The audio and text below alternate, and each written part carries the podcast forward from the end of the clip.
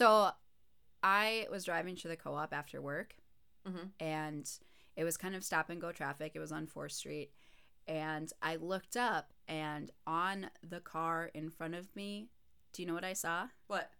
Our faces. What do you mean our faces? Hold on. I'm going to send you a photo. Hold on. Where's my phone? Oh, my God. Is that our sticker? It's our sticker. Just randomly on the car in front of me on 4th Street. So I don't know who that is, but you have my face on the back of your vehicle. And my face, too.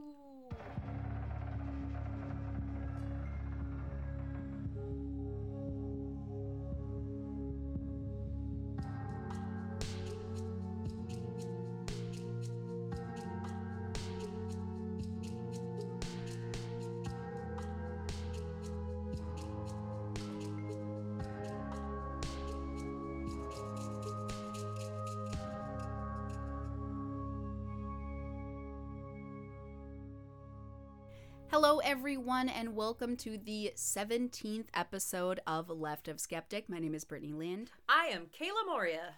And we are a paranormal podcast out of Duluth, Minnesota. Whee! I don't know why I sang that. Yeah, I don't either, but I liked it. I'm just in a really good mood, so I guess I'm just going to sing everything. No, I'm into it. I'm always the one singing. It's nice to have you singing for a change. Well, I still apologize in advance for the listeners. I'm not great. Bear with me. It's because I'm in a good mood, though. Hey, love it. Love being in a good mood. And how can you not be in a good mood? Because we're going to be really Minnesotan for a second and talk about the weather. Oh, my gosh. It is gorgeous outside. It is 6:53 p.m. and it is still 79 degrees outside. That's fabulous. Like, what? What? Some years it's snowing still. Is it? Like, we've had blizzards during this time of the year, and it's like 70 degrees outside, and it's gorgeous. I'm so excited. I'm always excited about this kind of stuff. Makes me happy, although I did get a sunburn, and I'm trying really hard to stay out of the sun because I don't do tan. No, I usually just burn right up. I'm too pale. My skin's like, tan? What? No, burn. That's what you do. What are you thinking?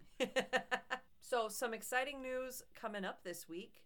I'm pretty excited to come over to your house and try my hand at editing this episode. Yeah. Fun facts, everyone. Because my workload is going to be the same as it always has been. Kayla's is slightly less due to the summer holiday for her. We are going to split the editing. Yeah. Ah! So, yeah. Every other episode, we're just going to switch it off so we get to share the workload. I got to admit, I'm kind of a type A personality, and I don't know how I feel about letting go. Hey. I don't know how I feel about letting go of the reins, which is why we're making this announcement, because I want to be like, okay, every other episode, it's me. I don't know how I feel about taking over the reins, because last night I was literally talking to Sean about this, and I was like, so Brittany has a very different set of standards for sound than I do, and I don't know that I'm going to catch everything she catches. So this will be an experiment. Which is why we're prefacing this every other episode. Also, just people have different styles in editing, so if it comes off slightly different, depending on which one of us is editing, that's normal, you know? Well, and so, you can hear that just in a lot of the different podcasts we listen to. Mm-hmm. Like a bunch of the conversational podcasts I listen to allow for a lot of talking over, and you're just kind of listening to it like you listen to every other conversation. And then a lot of the more serious podcasts don't allow any talking over. I feel like we're kind of in the middle, because I talk over you a lot and you talk over me sometimes, and it's just the way we have a conversation. But yeah, it'll be interesting to see how it works out. Yeah, we actually talk over each other significantly more than what you guys realize, because I usually edit a lot of it out.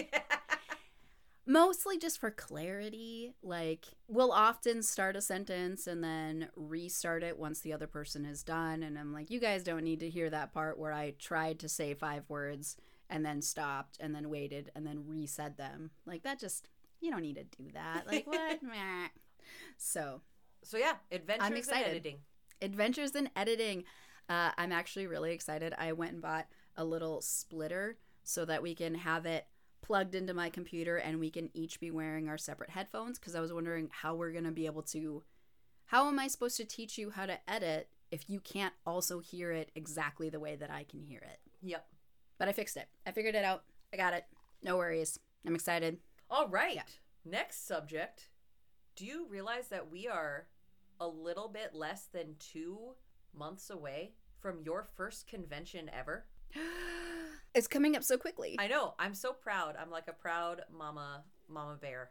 Proud mama conventioner.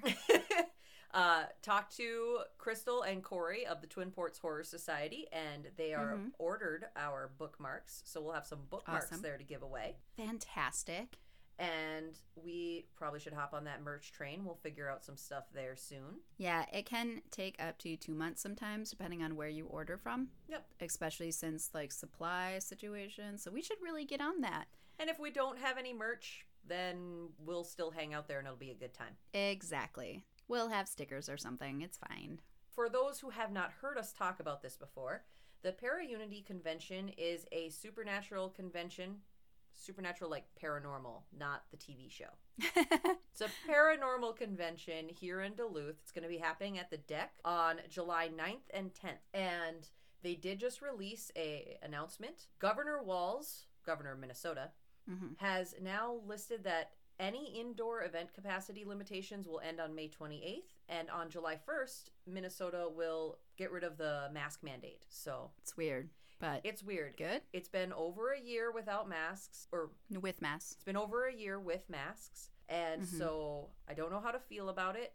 I might wear my mask. And like, I can take it down and put it up, because I know the people we're sitting with at the table are also vaccinated. So we're a vaccinated group of people. I'm going to kind of feel it out. I'm going to encourage everybody to do the same. If you don't feel comfortable going someplace maskless, wear your mask. Yeah. And I know that a lot of people have really jumping on the whole no mask thing. I, however, when I go into public places, still wear mine. Me too. And a lot of the places I've gone into since it was lifted, they're like choose your own adventure, masked or unmasked. And I still wear mine, and I don't know. I'd rather be safe than sorry, I guess. We want to encourage everybody to be happy and be safe, and so you do you boo. You do you, boo. Well, if you are interested in going to the Minnesota ParaUnity Convention, you can visit mnparacon.com. So that's M as in Mary, N as in Nancy, P-A-R-A-C-O-N.com. And you can purchase your tickets there for either single day or the whole weekend. Nice. I'm trying to think if there's anything else I wanted to talk to you about this. I mean, how was your week? It's pretty uneventful in a good way. Oh, nice. His work was really busy. Summertime always is. We're starting some projects around the house. We've got a slight ant problem in the house that we're figuring out. That's brand new. They're getting in the bathroom somehow. I don't know. It's not like an obscene amount of ants. It's just like every once in a while we'll find like three. I mean, but that's still not great, because once you see one or two or three, like that could just be the beginning. Yeah. But that was pretty much my week. What about your week? I got to go see my mom. Yay! For the first time. Okay, I saw her in December for like 10 minutes, masked and separated. And it was actually really heartbreaking, because when I went to go see her, I went to go drop off Christmas presents and pick them up. And then I drove down to my sister's and we did like the masked, separated, like present exchange. I just drove across the state of Minnesota and back, trying to deliver everyone's gifts.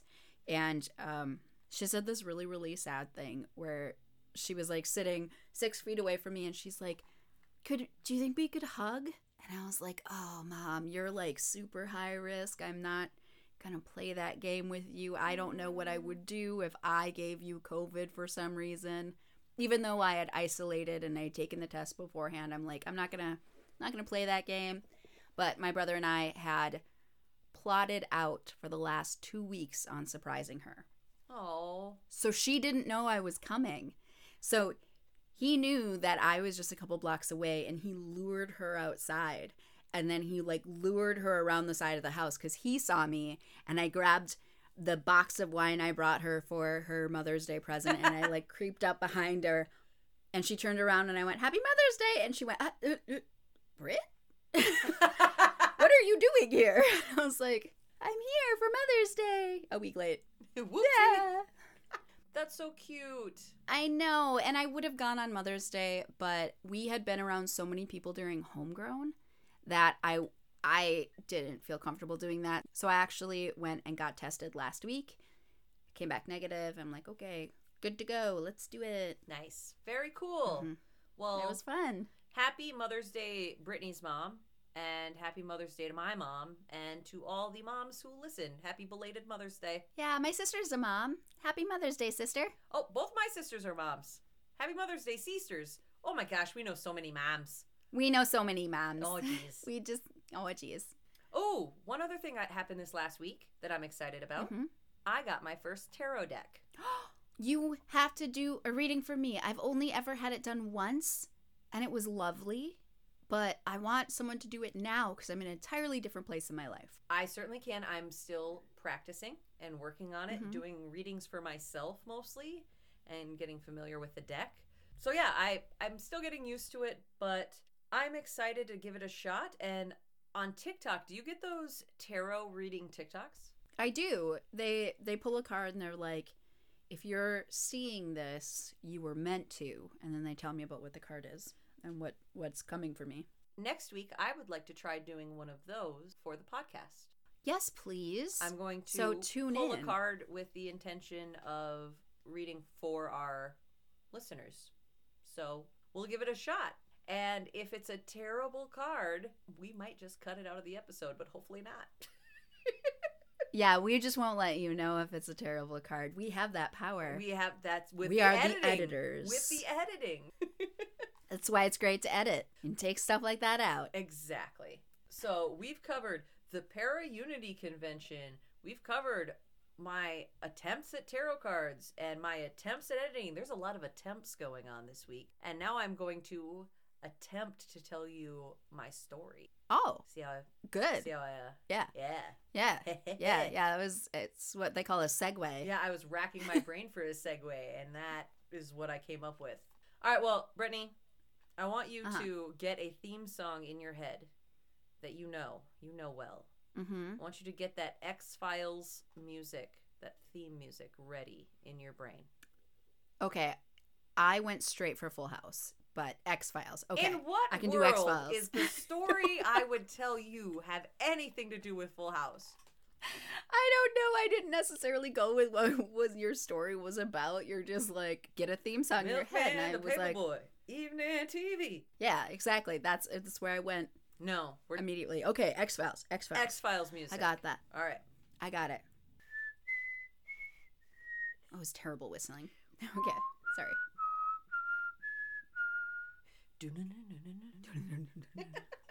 Yeah. All right. This week, we're going to talk about the Ellsworth Air Force Base. I do not know what that is. All right. Okay, so I want you to picture this. It's midsummer, and it's 1952. Got the scenery in your head. Wearing the skirt. Got my hair in curls. Okay, I'm there. You've got the night off, and you and your date have got big plans for the evening. Relaxing at a drive-in theater. Making out. Okay, well, you went there, not me. It's a beautiful night, and lucky for you, you live in South Dakota, so it's hot, but not too hot. And the skies are clear and beautiful. So clear you can see all the stars, glowing, gorgeous, and orange and moving. That's not right. As quickly as you see them, the next moment, they're gone.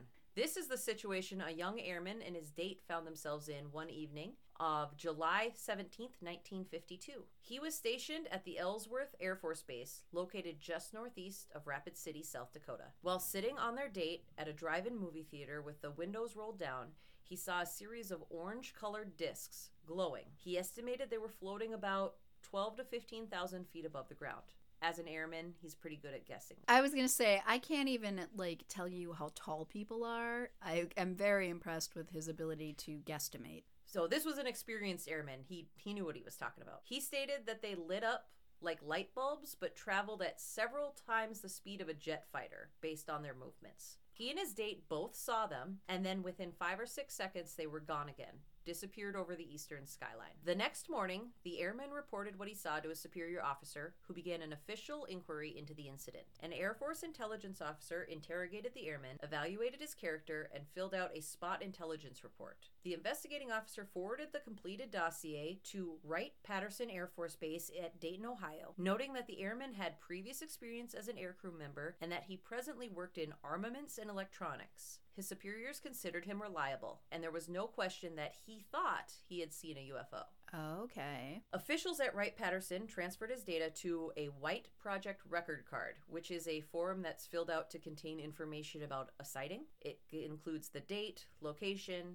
type of observation, length of time, along with like a brief summary of the incident. An official, who was probably a civilian consultant, studied the material, and he had the option of either positively identifying a UFO, classifying it as unknown, or indicating that there was insufficient evidence for a confirmation. The white card contained a convenient like checklist, so to designate the UFO as an airplane, all the evaluator had to do was check the appropriate box. After studying the incident, now called the Rapid City Outdoor Theater Incident, he concluded that reports similar to this have turned out to be ducks. Ducks? Like quack, quack, duck. Okay, so I'm no duck expert.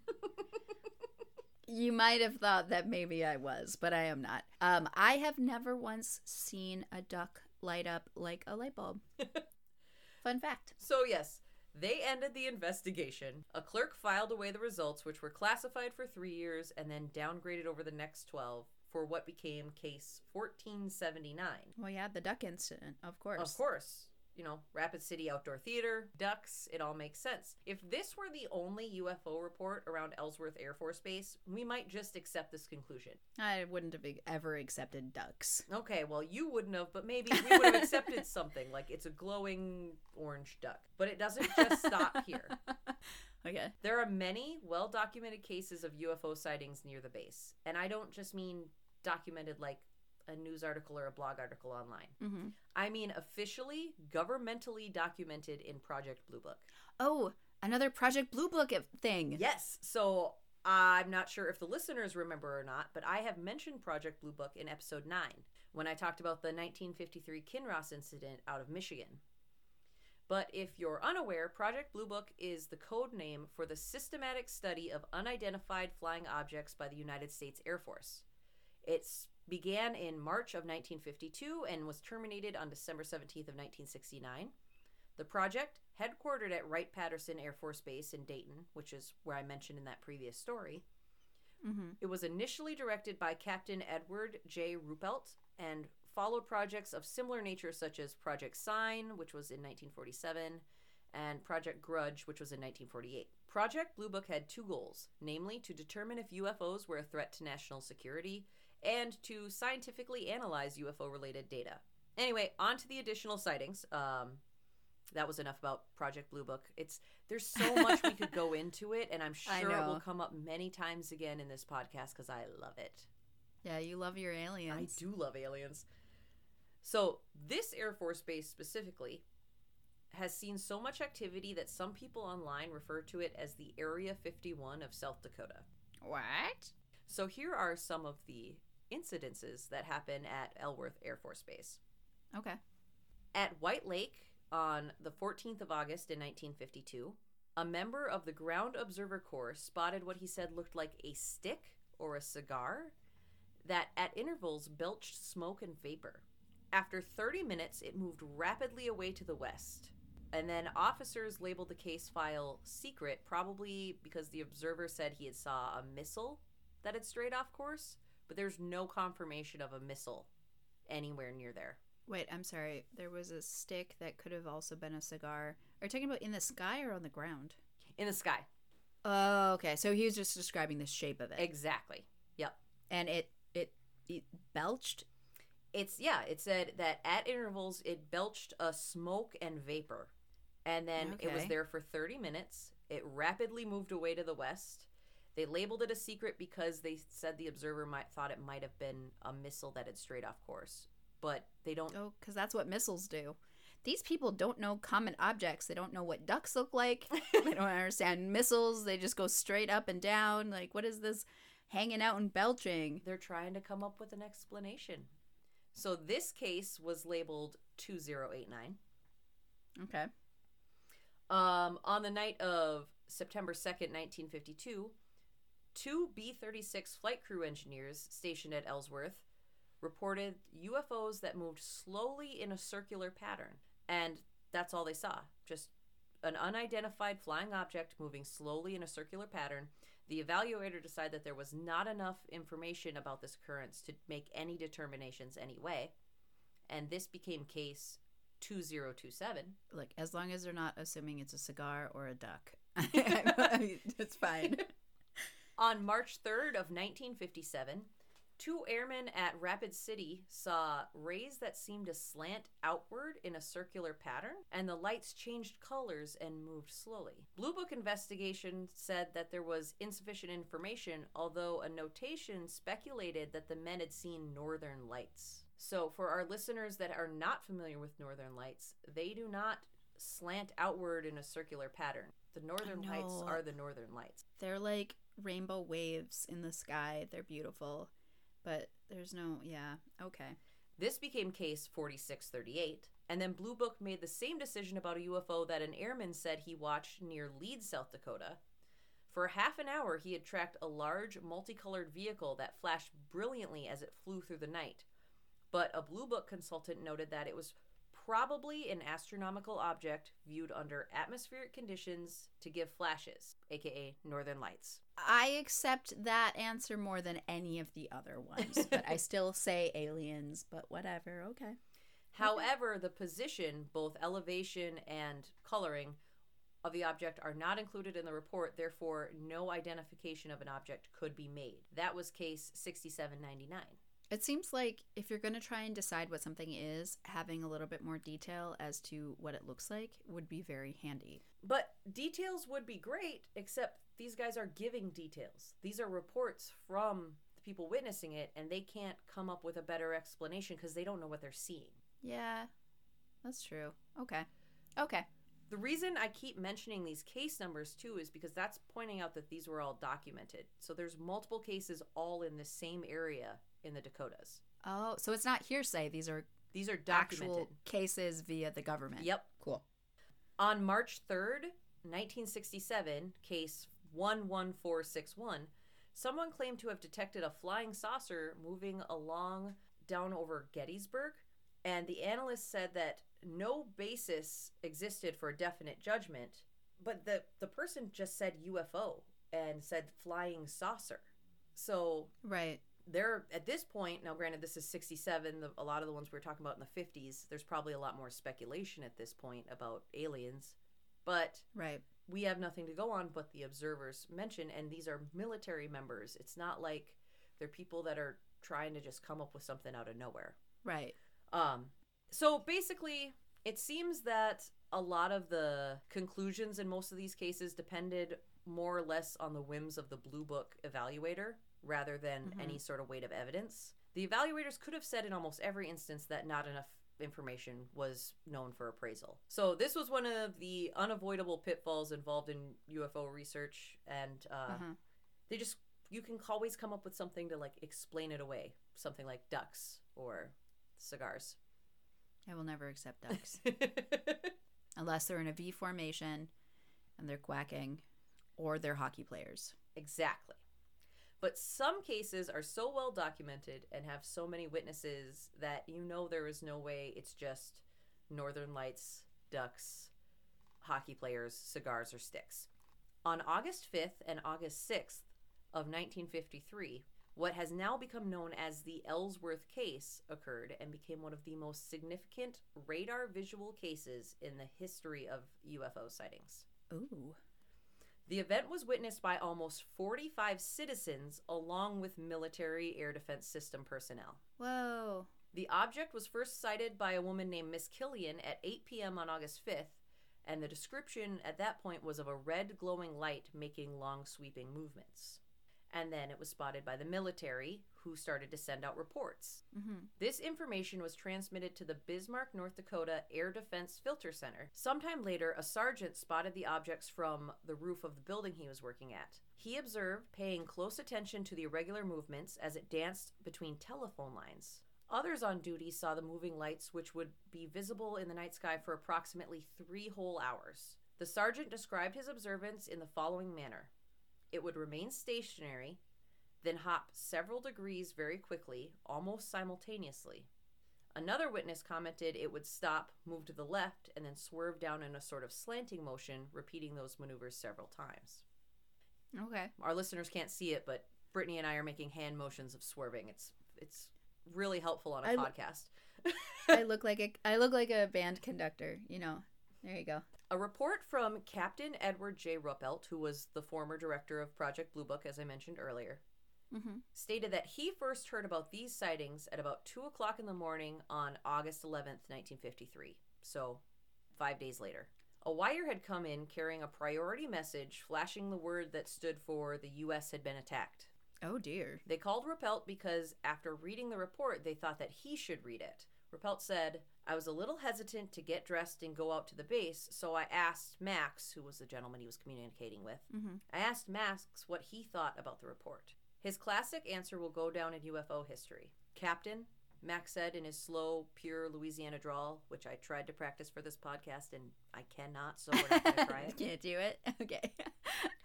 He said, you know that for a year I've read every flying saucer report that's come in, and I never really believed the things. And then he hesitated and added so fast that I could hardly understand him, but you have to read this wire. Oh, dear. The speed with which he uttered this last statement was in itself enough to convince Ruppelt that when Max talked fast, something was important. A half an hour later, he got a call from the Pentagon indicating that somebody else important had gotten out of bed to read the wire as well. He used his emergency orders that he always kept on his desk and caught the first airliner out of Dayton to Rapid City, South Dakota, so that he could investigate for himself. You know, I gotta say, it doesn't really instill me with a lot of confidence that he had something come across his desk that basically said, the United States is under attack. And he's like, I mean, do I really gotta put pants on? Like, really? Just what does it say? Well, it's the 50s, the time of Mad Men. Okay. I don't know. The only thing that I can reference for the 50s is Mad Men. I don't know anything else about it. Look, I don't care how hungover you are. If there is an attack, you get up and you put on pants. Shortly after dark on the night of the 12th, so the next day, the Air Defense Command radar station at Ellsworth had received a call from the local Ground Observer Corps Filter Center. A lady spotter at Blackhawk, which is also in the Dakotas, about 10 miles west of Ellsworth, had reported an extremely bright light low on the horizon off to the northeast. Lights had returned. Oh. The radar had been scanning an area to the west, working on a jet fighter doing some practice patrols, but when they got the report, they moved the sector scan to the northeast quadrant, and there was a target exactly where the lady reported the light to be. The warrant officer, who was the duty controller for the night, said that he'd studied the target for several minutes. He knew how weather could affect the radar, but this target was well-defined, solid, and bright. It seemed to be moving, but very slowly. He called for an altitude reading, and it was at 16,000 feet. Is that high or lower? I don't know. Okay. Okay. The warrant officer picked up the phone and asked the filter center to connect him with the spotter. They did, and the two people compared notes on the UFO's position for several minutes. But right in the middle of a sentence, the lady suddenly stopped and excitedly said, "It's starting to move. It's moving southwest towards Rapid." The controller looked down at his scope, and the target was beginning to pick up speed and move southwest. He yelled at 2 of his men to run outside and take a look. In the second or 2, one of them shouted back that they could see a large bluish-white light moving towards Rapid City. The controller looked down at his scope, and the target was moving in that same direction. All 3 parties watched the light and kept up a steady cross-conversation of the description. The UFO swiftly made a wide sweep around Rapid City and returned to its original position in the sky. So this is 3 people, 1 outside and 2 on radar in 2 different positions, all monitoring it and getting the same report. It's not ducks, guys. Not ducks. A master sergeant who had seen and heard the happenings told Ruppelt that in all his years of duty combat radar operations in both Europe and Korea, he'd never been so completely awed by anything. When the warrant officer had yelled down at him and asked him what he thought they should do, he just stood there. After all, he told me, what in the hell could we do? They're bigger than all of us. What are you supposed to do? Yeah. We don't even know what it is. But then the warrant officer did do something. Oh. He called to the F-84 pilot he had on combat air patrol west of the base and told him to get ready for an intercept. How would you like to be that pilot? Hey, there's something coming at ya. Be ready. He brought the pilot around south of the base and gave him a course correction that would take him right into the light, which was still at 16,000 feet. By this time, the pilot had it spotted in the air. He made the turn, and when he closed within about 3 miles of the target, it began to move. The controller saw it begin to move, and the spotter saw it begin to move, and the pilot saw it begin to move. So again, 3 people all verifying the movement. There was now no doubt that all of them were watching the same object. Once it began to move, the UFO picked up speed fast, started to climb, heading north, but the F-84 was right on its tail. The pilot would notice that the light was getting brighter as it moved, and he'd call the controller to tell him about it, but the controller's answer would always be the same. Roger, we can see it on the scope. Right. There was always a limit to how near the jet could get, though.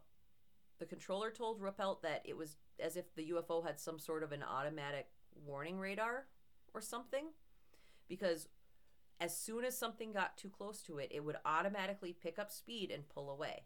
The separation distance always remained about 3 miles. The chase continued on north, out of sight, and then much out of the lights of Rapid City and away from the base, into some very, very black night. When the UFO and the F-84 got about 120 miles to the north, the pilot checked his fuel, and he had to come back. Ruppelt talked to him later. He said that the pilot was damn glad that he was running out of fuel, because being out over desolate country alone with a UFO can, quote unquote, cause some worry. Yeah, hard pass, yo.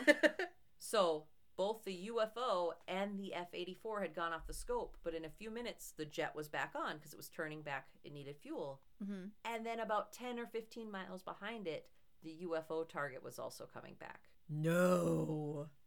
Ugh. While the UFO and the F-84 were returning to the base, the F-84 was planning to land. The controller received a call from the jet interceptor squadron on the base.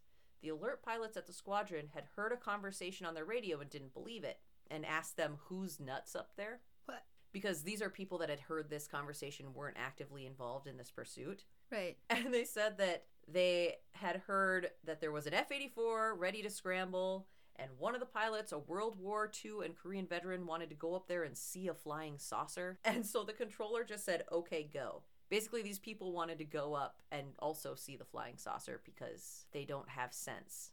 I was going to say, okay. In a minute or two, another F-84 was airborne, and the controller was working him towards the light. Pilot saw it right away and closed in. Again, the light began to climb out, this time more towards the northeast, and the pilot also began to climb. And before long, the light, which first had been about 30 degrees above his horizontal line of sight, was now below him.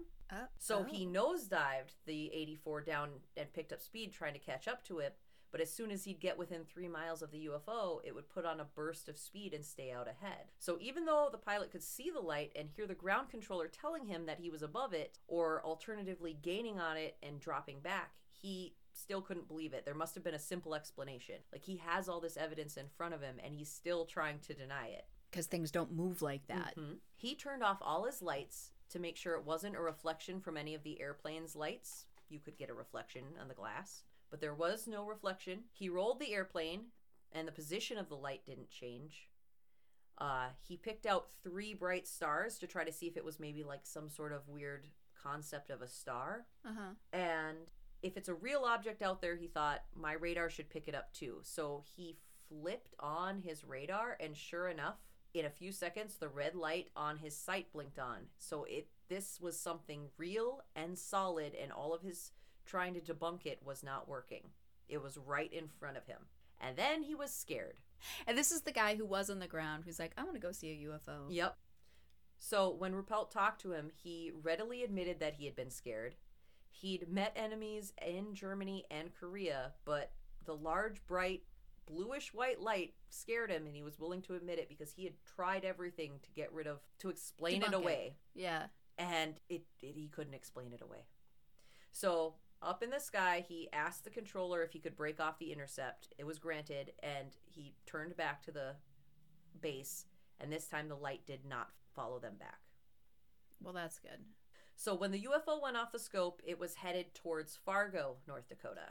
So the controller called the Fargo Filter Center and asked if they'd had any reports of unidentified lights. And they hadn't.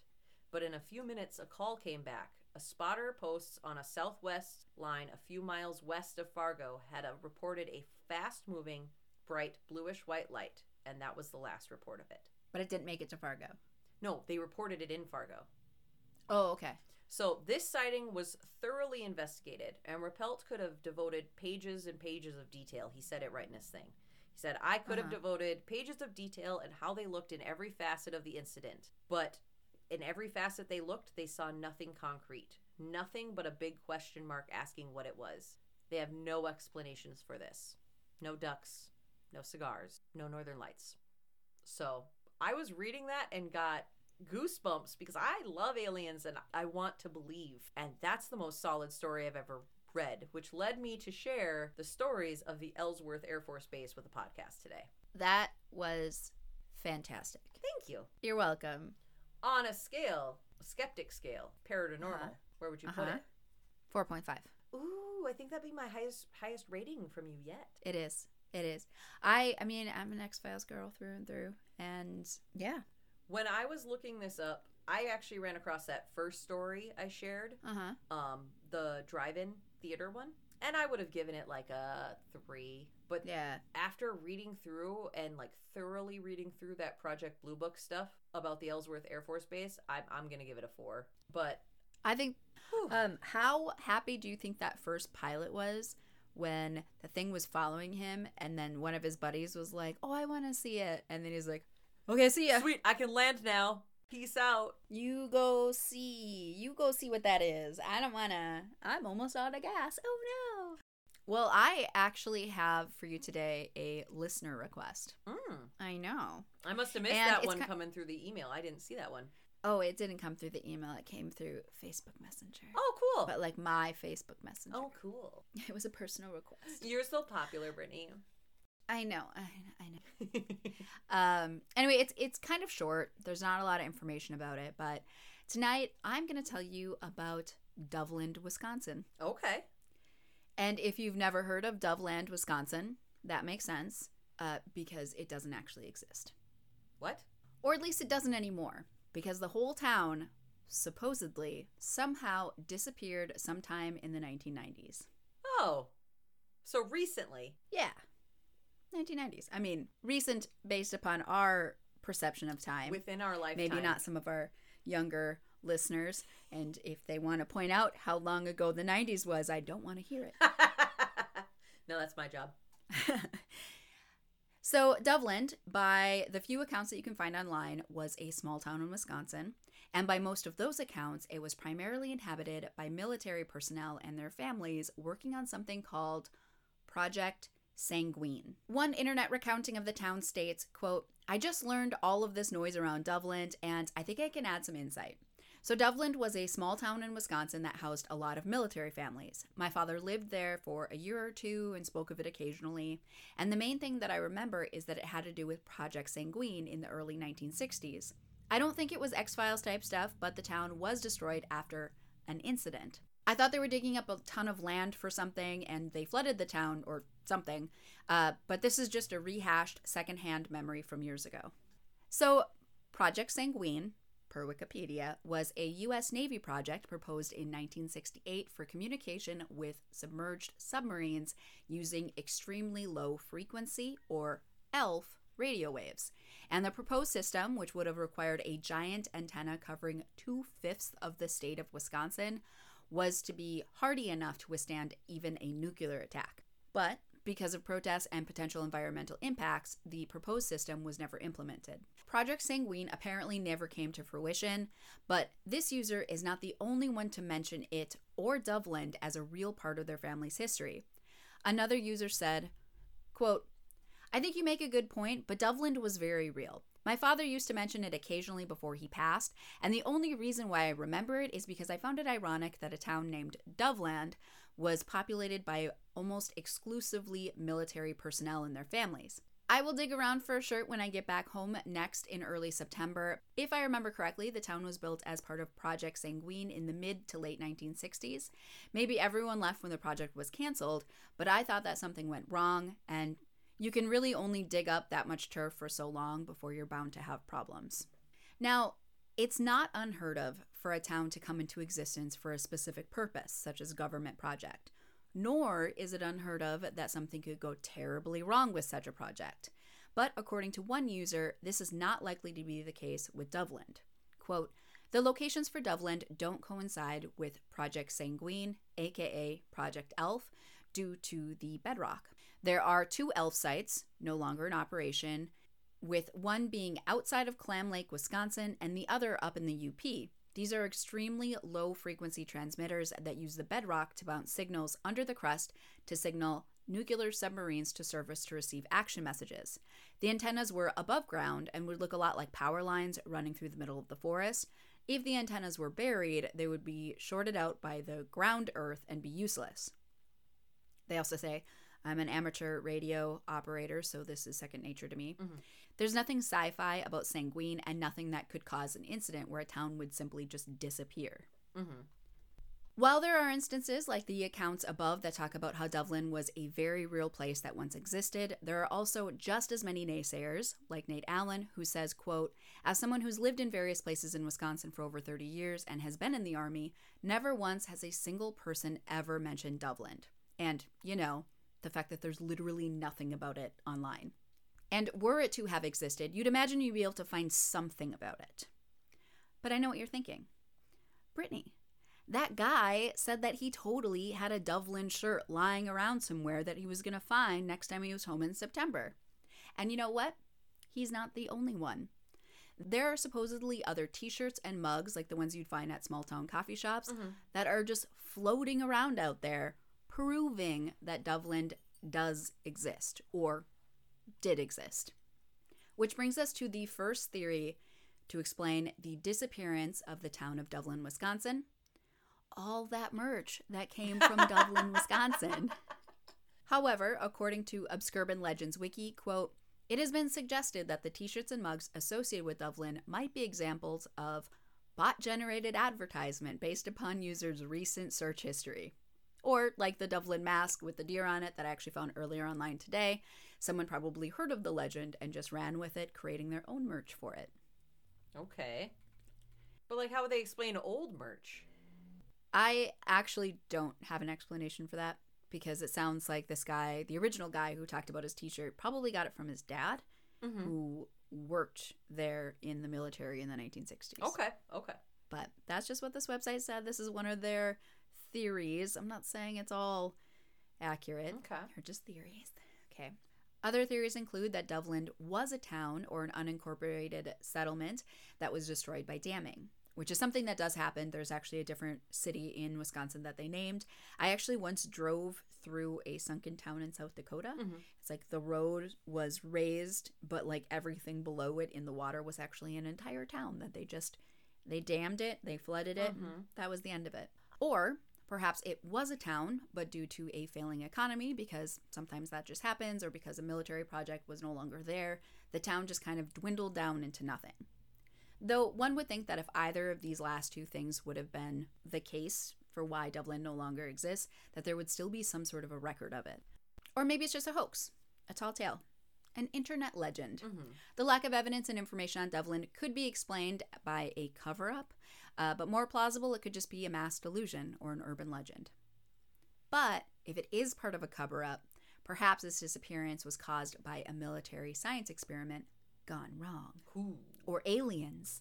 I do love aliens. Or perhaps it just vanished right out of thin air.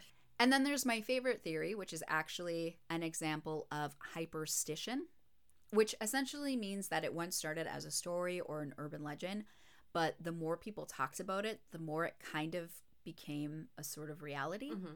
Because as one user said, quote, the freaky bit is how many people in my family from Wisconsin say they remember Doveland. Okay. And that is the story of Doveland, Wisconsin. It was short and sweet and brought to you by Ginger. All right. On the skeptic scale, mm-hmm. I'm going to give that 2 and here's why. There's not all that much paranormal about it to me. Mm-mm. I do think it's freaky, and I don't like the idea that a whole town would disappear, but regularly I drive from Duluth, Minnesota to Mauston, Wisconsin, and there are so many tiny, tiny, tiny towns that are unincorporated that if they didn't exist anymore, I don't know that I would notice on my drive, because they don't even have gas stations that I could stop at or any businesses at all. It's usually just like a tiny little town with some farms or something. So if there's a reason for it to go away, like if buildings burned down or a dam flooded. I've never heard of a dam flooding a whole place, but you know, that's probably a way they use to get rid of some stuff. Mm-hmm. So I don't know that it's paranormal, but I don't like that a whole town could just disappear. Yeah. I am also going to give it a 2. Okay. And I really appreciate Ginger for suggesting that I do this one because I thought it was interesting. And also in my research, I found that there are a couple of towns in the United States that seem to perhaps existed, mm-hmm. but don't. And no one can find them, but people remember them, which is the case with Dublin. It's like the Mandela effect of a town. Yes, it is very similar to the Mandela effect. Between the Mandela effect and the hyperstition. But sometimes the Mandela effect turns out to be real. Like, everybody was talking about that movie Shazam. Like, you know, there's Shazam and Kazam. Kazam has Shaq. Shazam has Sinbad, the comedian. But, like, and there's one point where Sinbad was even saying, this movie doesn't exist. He starred in it. And everybody got to this point where they're like, okay, we have this collective memory of this thing that never existed because we've been like gaslighted into thinking that this movie doesn't exist. And then somebody on TikTok digs through all their old VHSs and finds out that this movie actually does exist. Lies. What? No. Well, you didn't know that? I'm going to send you this. Yeah. No. Shazam happened with Sinbad. It was a movie. It's not a Mandela effect. Like, it's real. So in that same line, this town probably existed and everybody else is just so eager to forget it that they don't want to acknowledge that it was real, but it's real. We know. We know. Me and you right here, we know. I mean, I don't know. Okay, we don't know. I'm not sure.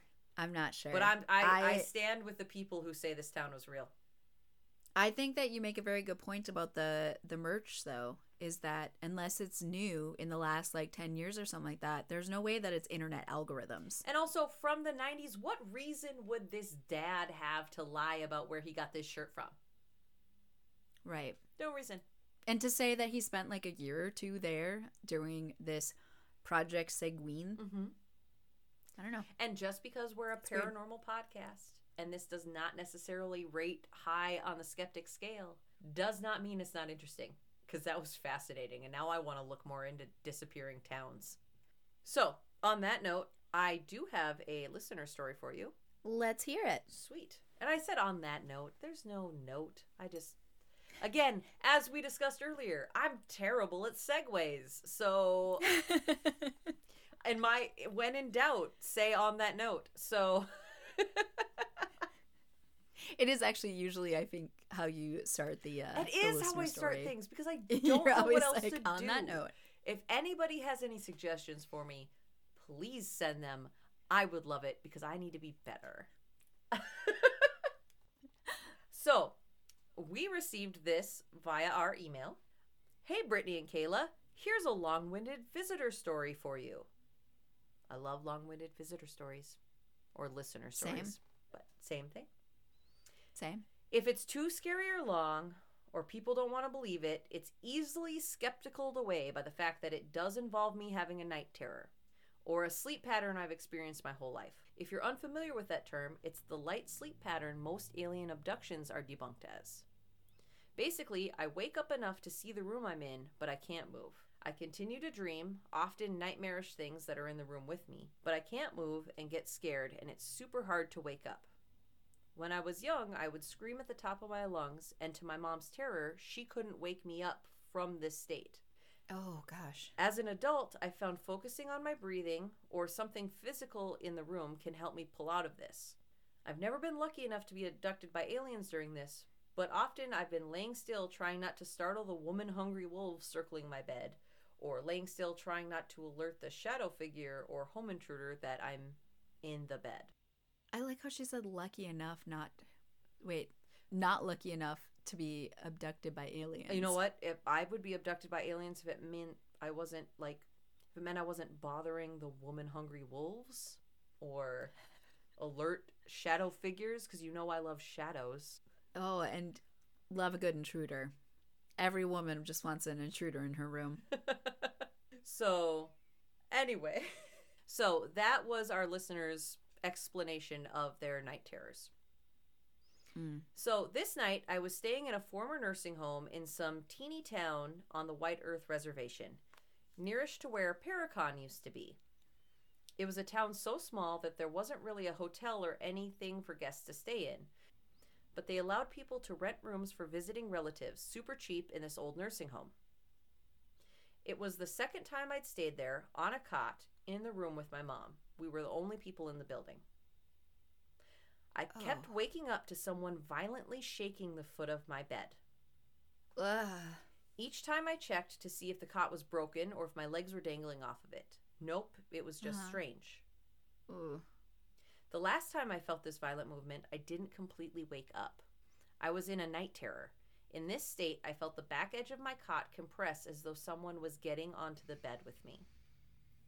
There was a tightening around my arms and chest, like someone was hugging me close from behind. Okay. And the scariest part, warm breath on my ear repeatedly, audibly sighing like this person was so happy to find me in bed. Oh, God. Okay. And they just kept sighing like that. Okay. That's gross. It was startling and creepy, but the repeated sigh and warm hug made me momentarily wonder if my husband had somehow driven to this tiny town, broken into the nursing home, and climbed in to hug me and sigh happily. That's cute. One can only dream. It felt that strangely comfortable. But reality sunk in more, and I tried to move to escape this person's grasp, or even nudge alert them that I wasn't their spouse and this was not welcome affection. I was laying on my side, and all I could see in the darkness was the foot of the bed that my mom was staying in, and the shadow of her sleeping under the blankets. I could hear her snoring, or as she says, men snore, ladies breathe heavily. But the sound and pattern was something I hadn't heard in years, and it's worth noting that not the same rhythm as the sighing. Even my own breath and pulse were a different pattern than the sighing. I associated Mom's pattern with having nightmares as a kid and climbing into her bed for the rest of the night. I focused on her sounds and that loving childhood memory rather than what was happening around me, and that's how I was able to pull myself awake enough to escape the creeper. I've never had a night terror quite like that before. Particularly the touching me part. That's not normal. It really felt like something was going on. You love when ghosts touch you, don't you? I'm just making the most upset face. I'm just so unhappy about that story. Thanks for reading, Anne-Marie. Pronouns she, her. Snazzy McSnazerson's unassigned task. That's from my my scavenger hunt. Oh. I am so sorry, Anne-Marie, I did not catch this before the scavenger hunt, but if I had, you would have gotten 10 whole points for that story, because I have goosebumps. I am not jealous of you for that experience, and I loved that story. I didn't like it. That was... Okay, for those Ew. Who are not me and cannot see Brittany right now, she is huddled in a ball on her chair. She's so uncomfortable with Anne-Marie's story. I'm so uncomfortable. I don't like it. Like the wrapped around you and then just like the breathing on. Oh. I just imagine like the sighing happening like. I don't. I like that at one point she's like, is it my husband? No, not my husband. Not my husband. I'm on the White Earth Reservation. This is not my husband. Like, well, if you have a listener story you would like to submit to us, you can do so by emailing us leftofskeptic@gmail.com, or you can go to our website, www.leftofskeptic.com, and click the listener story tab to submit a story. We just ask that you include your pronouns. If you'd like to remain anonymous, you totally can. You just have to say, you could enter anything in there, you know, Flashy McFlasherson, Snazzy McSnazerson, whatever you want to call yourself. And if Brittany can curl herself out of that ball for a second, she could tell you about our social media. Yeah.